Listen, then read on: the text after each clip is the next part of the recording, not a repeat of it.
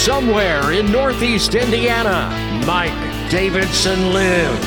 And now, your host of the podcast, Mike Davidson. Well, hell yes, Mr. Robert. Thank you very much. It's me, Mike. Mike Davidson Lives. Thank you for downloading the latest podcast. As I try to get through this next half hour or so with you listening, appreciate it as always. Quite a bit to get through, including a pretty important pretty significant RIP. Uh, get to that in just a few moments. But um, uh, good news on personal front. Hazy, my middle daughter, um, my middle child, she uh, she had ear surgery this past Friday. Everything went well. Basically, she was just getting tubes in her ears to help her hear better. But uh, just to give you an idea of how resilient kids are, uh, you know, she was uh, scheduled to go in at 6:30 at uh, the operating place, you know, the, the hospital. Um, and uh, I thought she was going to be out for quite a bit, but uh, they had her done by 9 o'clock, and uh, she was climbing the walls, being obnoxious, being a kid. Uh, by by 10 a.m., she was back to her normal self. It didn't take much time at all, but uh, she's doing very well. Glad to see it. And uh, of course, when you see things like that, you're like, okay, there's nothing to be nervous about, and hopefully her ears can heal pretty easily. Um, this documentary has been out for quite a bit, but uh, we recently just got Hulu, so uh, finally got to see Batman and Bill over the weekend. Um, documentary about uh, the late Bill Finger, a, a, comic book writer who was, uh, uh, I would say, fairly significant in creating Batman. Everybody knows that uh, Bob Kane is the creator of Batman, and he kind of came up with the concept Bill added a few things though, like um, the dark look with uh, the cowl and the and the cape, and of course he added the uh, origin, the tragic origin of Batman. He also created Robin and Commissioner Gordon, uh, Catwoman, Riddler, Scarecrow, Penguin. Co-created the Joker apparently with uh, another comic book creator.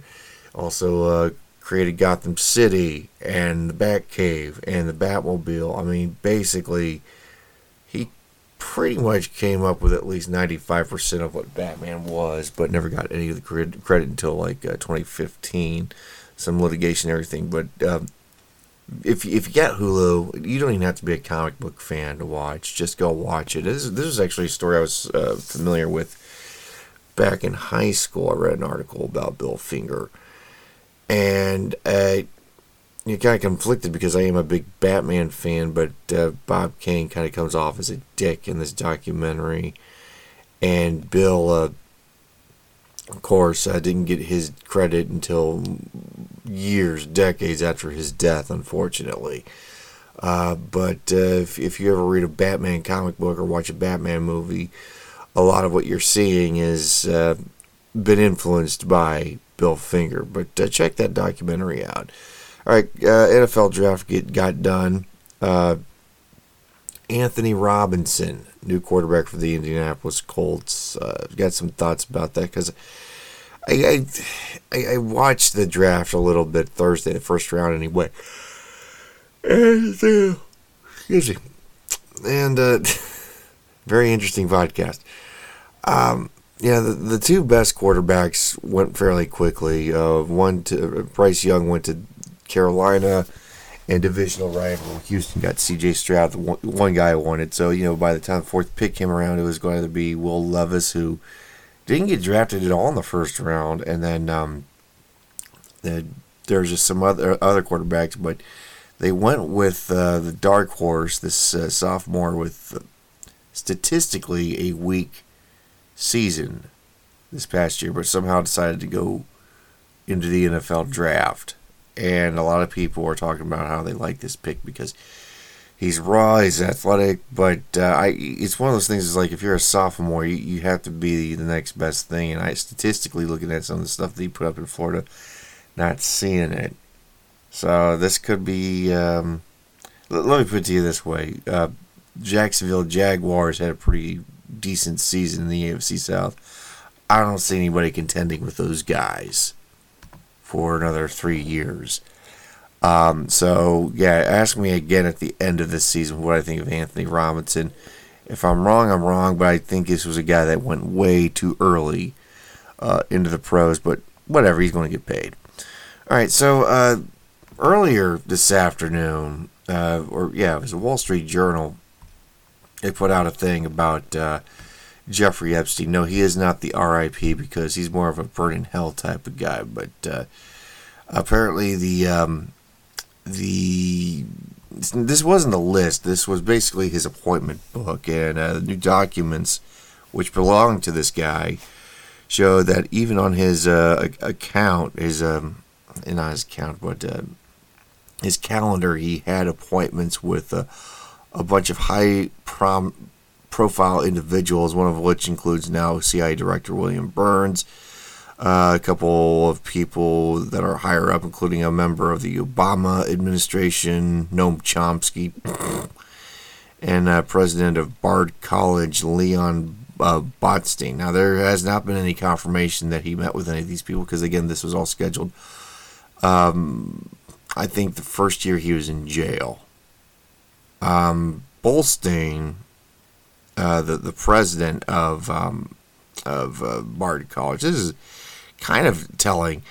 Uh, he said he did visit with Epstein in 20, 2012 and thanked him for the unsolicited donations. Uh, met him several times after an effort to receive more donations, uh, and he says we looked him up, and he was convicted of uh, he was convicted felon for a sex crime. Um, and he uh, noted that there was an educational program to assist prisoners because they quote believe in rehabilitation. Well, yeah, and I'm sure a lot of those prisoners made significant contributions uh, to your um, to your your university. Uh, but we believe in rehabilitation. If you know anything about Jeffrey Epstein, um, if you've been living under a rock last uh, ten years or so, he's not a good dude. And beyond rehabilitation, of course, now he's dead. Uh, but kind of looking at this calendar, I mean, not to get all conspiracy minded, because again, this is just the uh, the appointment calendar. But when you see a guy who uh, becomes director of CIA penciled in for an appointment, it makes you kind of go, hmm. And uh, things in his life, the last few years of his life, seem a little less natural, if you know what I mean. So, uh, pretty interesting stuff. I do have that linked up on the Mike Davidson Facebook page. Um, this this whole this whole article, but um, I'm sure we'll find out a few more things uh, later on down the way. Okay. So the RIP I'm talking about, of course, is the late great Jerry Springer. He uh, unfortunately passed away earlier this past week at the age of 78. Uh, it was revealed that he had pancreatic cancer, and uh, this was a recent diagnosis, uh, and that's it was in the later stages. Not a whole hell of a lot you could do, and uh, if not that there's a fun version of cancer out there for people to get, but th- this is pretty much the worst version of cancer you can get, pancreatic cancer. Uh, 78 years old, though. Aside from that, a pretty good run, uh, especially for somebody that um, claims jokes to be the uh, the the cause of the fall of Western civilization. I and if you've ever seen the Jerry Springer show, yeah, uh, there's a lot to unpack there. I mean, this this guy this guy had uh, parents who were Holocaust survivors. Uh, got into politics in Cincinnati. Uh, got in trouble as a councilman because uh, he paid a prostitute with a check, and uh, you know, of course, the prostitute went to go check cash the check. Uh, was mayor of Cincinnati, did some stuff locally with the news after his career in politics, and then got into the whole talk show thing back in the '90s, where, of course, uh, in the later stages of that year, of uh, his talk show career, it basically became a circus where, uh, uh, you know, Klansmen and transvestite prostitutes and midgets and uh, trailer park dysfunction, you know, thruples and threesomes and everybody, everybody went up on stage and just beat the shit out of each other for our amusement. In fact, I see somebody uh, like a, a, trans activist really upset about Jerry Springer and talking about how they uh, Jerry set the movement back. Whereas I'm like, uh, you know, this was a show uh, that did promote equality. Uh, everybody kicked the shit out of each other when they were up on stage. Uh, but he joked about that being the, the, the fall of Western civilization. I'm not so sure anymore. Because, like, if you watched uh, the Jerry Springer Show, and you know this is a guy uh, um, who, outside of his day job, was a pretty liberal dude. Politically speaking, he and I probably would have a lot to agree on, but uh, I think anybody that watched his show within reason knew that uh, it was circus, it was tabloid, it was trash, it was supposed to be, and it didn't. It, it didn't inspire us to go out and be like these colorful people uh, that were on his show. Um, but the he he d- was not the View. Okay, he was not some of these uh, daytime sports talk shows on ESPN, Fox Sports. He wasn't Skip Bayless.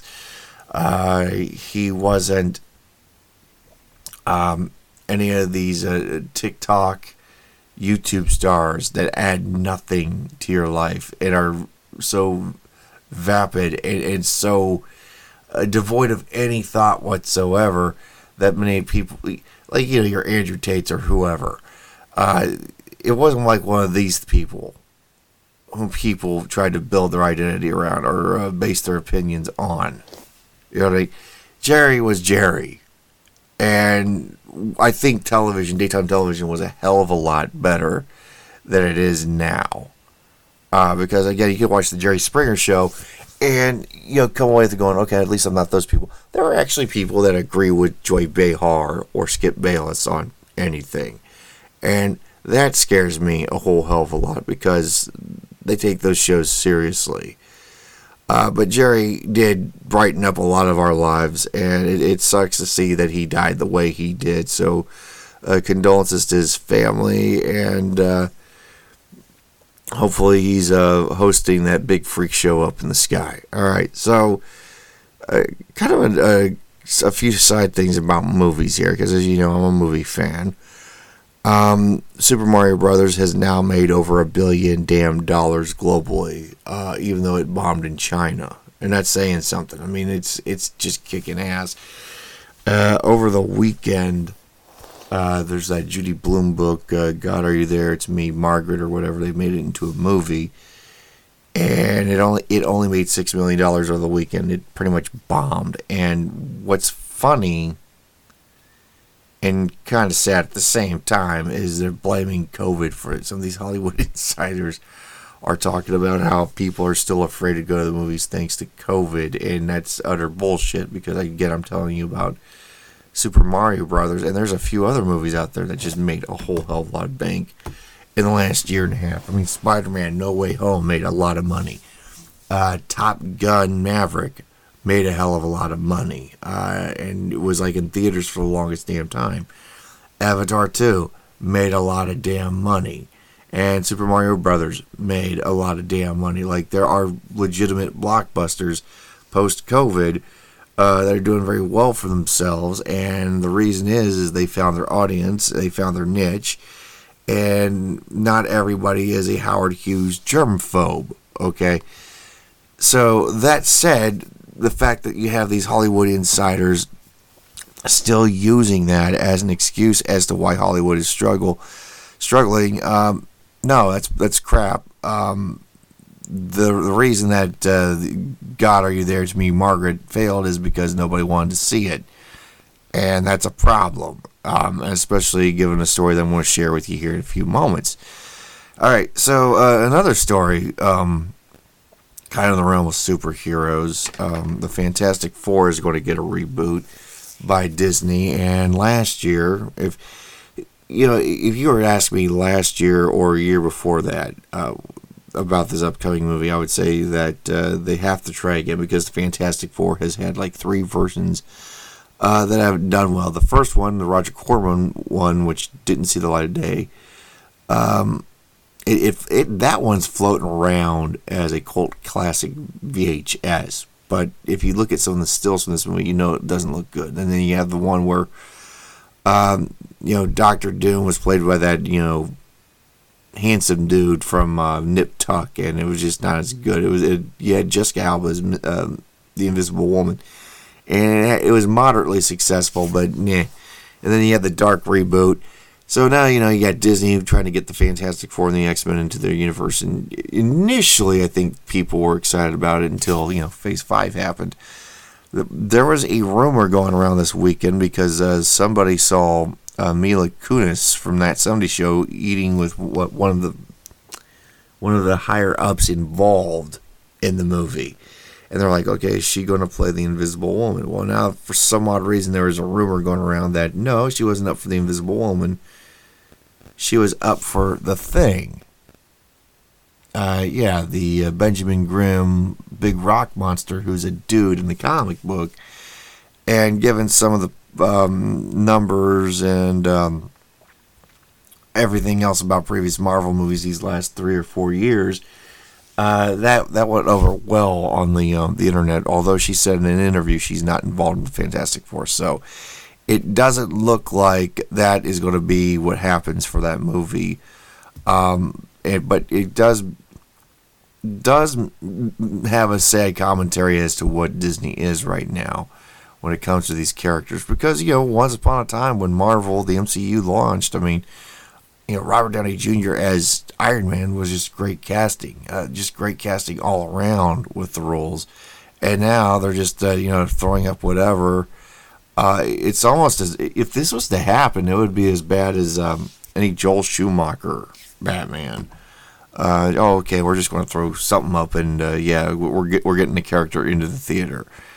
Um, but the fact that this rumor had any legs at all this weekend is a sad commentary as to where Disney's going with this character, and I'm not, and I'm not so sure about this Little Mermaid reboot that's coming up here in a few weeks. Uh, I've already ranted about it, but uh, they had the character posters come out recently, and people are mortified by the Sebastian Flounder posters because they look realistic, and uh, yeah, it doesn't have that's the problem about doing live action movies about uh, characters that don't exist in real life. When you're saying, "Yeah, we're gonna make this look realistic in real life," uh, you know, because in real life you also have music, uh, musical numbers like you did in the animated version, and now you have this uh, ugly CGI fish that's supposed to be live action. Uh, yeah, you're.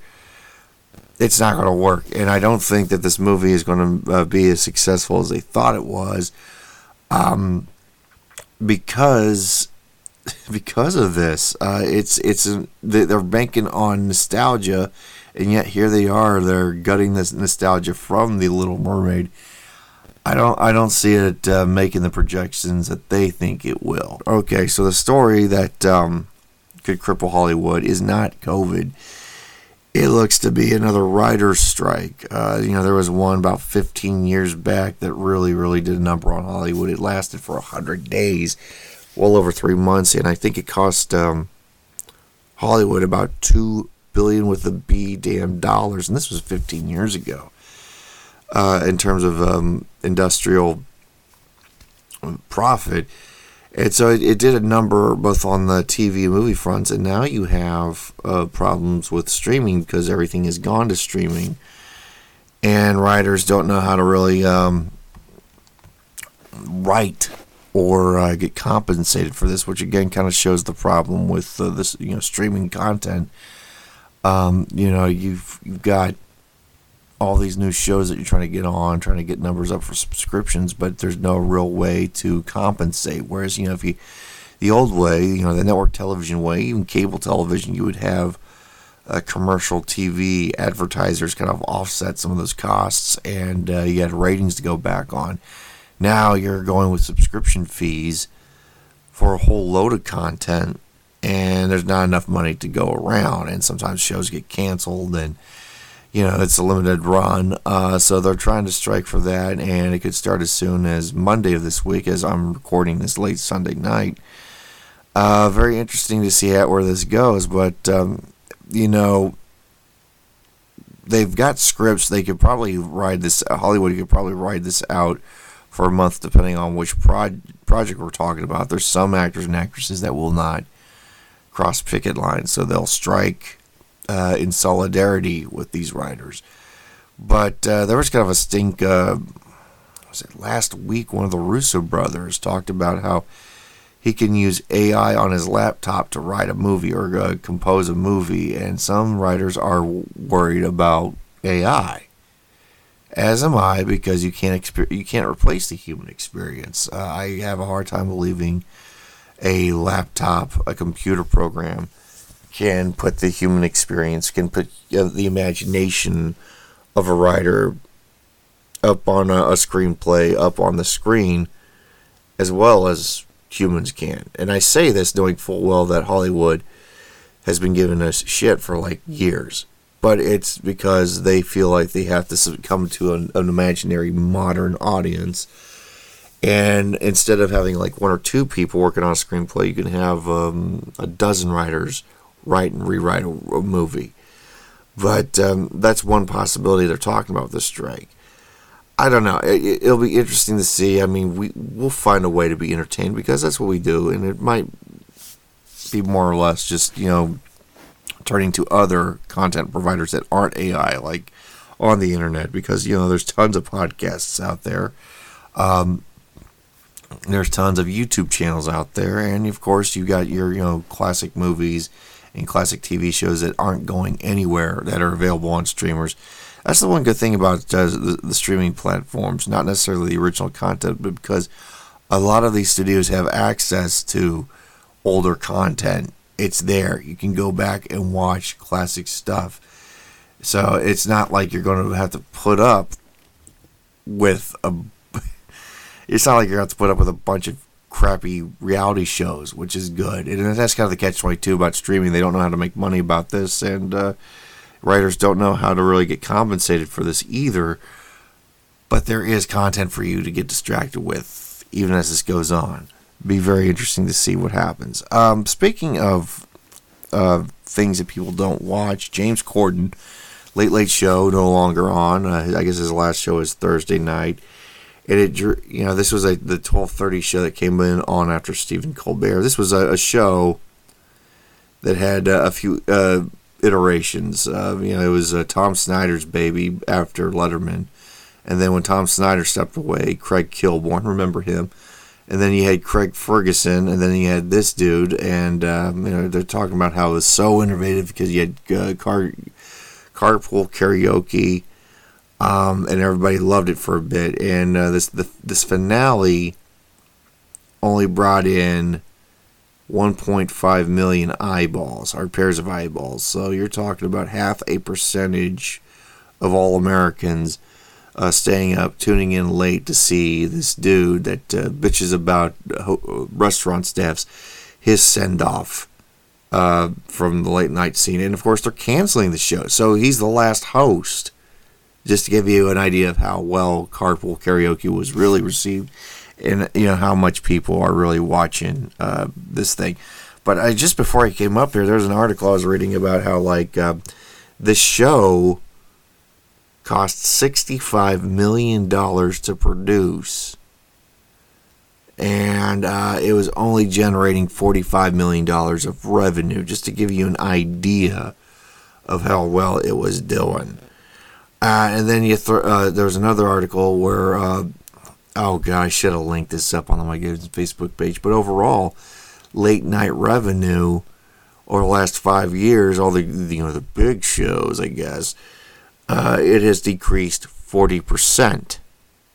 Just to give you an idea of how much late night television has um, fallen in terms of ratings. You know, so you have all these people like uh, Stephen Colbert, you know, uh, kissing President Biden's ass and, uh, you know, just uh, tearing in anybody that disagrees with him, or Jimmy Kimmel, uh, who can't let go of Trump and uh, will do anything to cup the Disney company's balls to uh, you know, keep a job. They're losing viewers, they're losing money. Um, nobody's watching. And so, you know, they have this big finale for James Corden. It's like, who cares? Nobody was watching. That was the problem. And, you know, to be losing $20 million annually for a show that you're producing, that's terrible. That's bad, and nobody. And, and uh, I think he was starting out making five million dollars with this con uh, this show. Uh, then he gets a contract extension, and nobody wanted to talk about the terms of his contract. I'm sure that was a big reason why they were okay with cutting big. Um, All right, so with all that said and done, um, another late night program. This one airs once a week on HBO, and that would be Bill Maher. Real Time with Bill Maher. It's been on for a bit, and I'm having to defend him from both uh, Donald Trump and uh, the other uh, the and uh, those on the left who are just upset that he's not a bootlegger, bootlicker, uh, because you know Bill Maher is his own thing. I I guess he had an episode air this past Friday with Elon Musk. He was interviewing him about uh, the woke mind virus. But uh, Donald Trump, yes, Saturday was um, a little bit of ranting on his uh, on his Truth forum, his Truth platform about Bill Maher, bitching and hollering about uh, how bad Bill Maher is and how HBO is fake news. Well, HBO is a premium cable channel. It's not really a news channel, but they do have Bill Maher's program on. Um, and how they need to add, run counter programming, which to me is just reminiscent of the fairness doctrine. And I remember when the right wing talk shows would talk about how bad it is because, you know, you shouldn't have government determining uh, what you put on your radio station or your TV station, and I agree with that wholeheartedly. And of course, have to apply the same concept to anything that leans left, which would be HBO. Um, but here's the thing about this: uh, any any human being, any person, could come up with a combination of opinions about any freaking thing.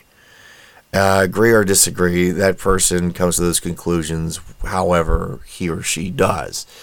Bill Maher is uh, one such person, and he, he's already run afoul of people on his side of the aisle, and I'll get to more of that here in just a few moments.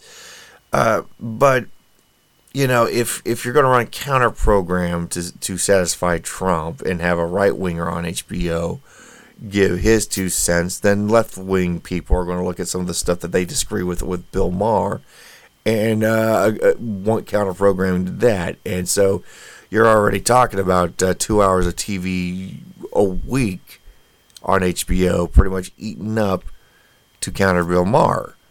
And if, you know, I'm talking about a hypothetical here.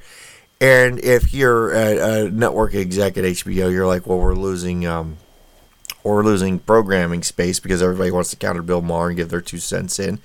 Uh, then you start to think, well, what's the point of doing real time with Bill Maher? And so you cut bait and you don't do the show you don't do any show. And that's kind of the thing about the uh, the fairness doctrine and why you know a lot of radio programmers back in the day didn't want to do it because it really eats into how you do the show, uh, which shows you decide to do. It, it really messes up with your programming, and rather than have the headache and the protests, you cut bait.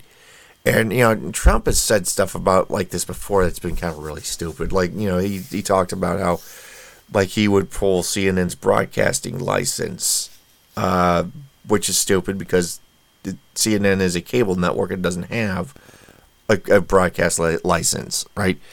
Uh, it's the same type of thing that uh, Judd Apatow said about Fox News. Oh, they shouldn't be on. They, they we need to pull their you know broadcast license. No, again, it's cable. They don't have broadcast license. So that's where I'm defending Bar- Maher from Trump. At the same time, he's uh, uh doing this interview Friday night with Elon Musk, and Elon Musk has pretty much turned Twitter into the Wild West, and it's it's very entertaining. But uh, you know, he's talking about how people have become so woke, and and you know, Bill, who is a lefty, agrees. He thinks that people uh, they get way too butthurt about things, and now he's getting. Um, uh, flack from uh, fellow travelers on the left, I, and I use that term loosely because they, they're quick to kick Bill Maher uh, a little bit on this.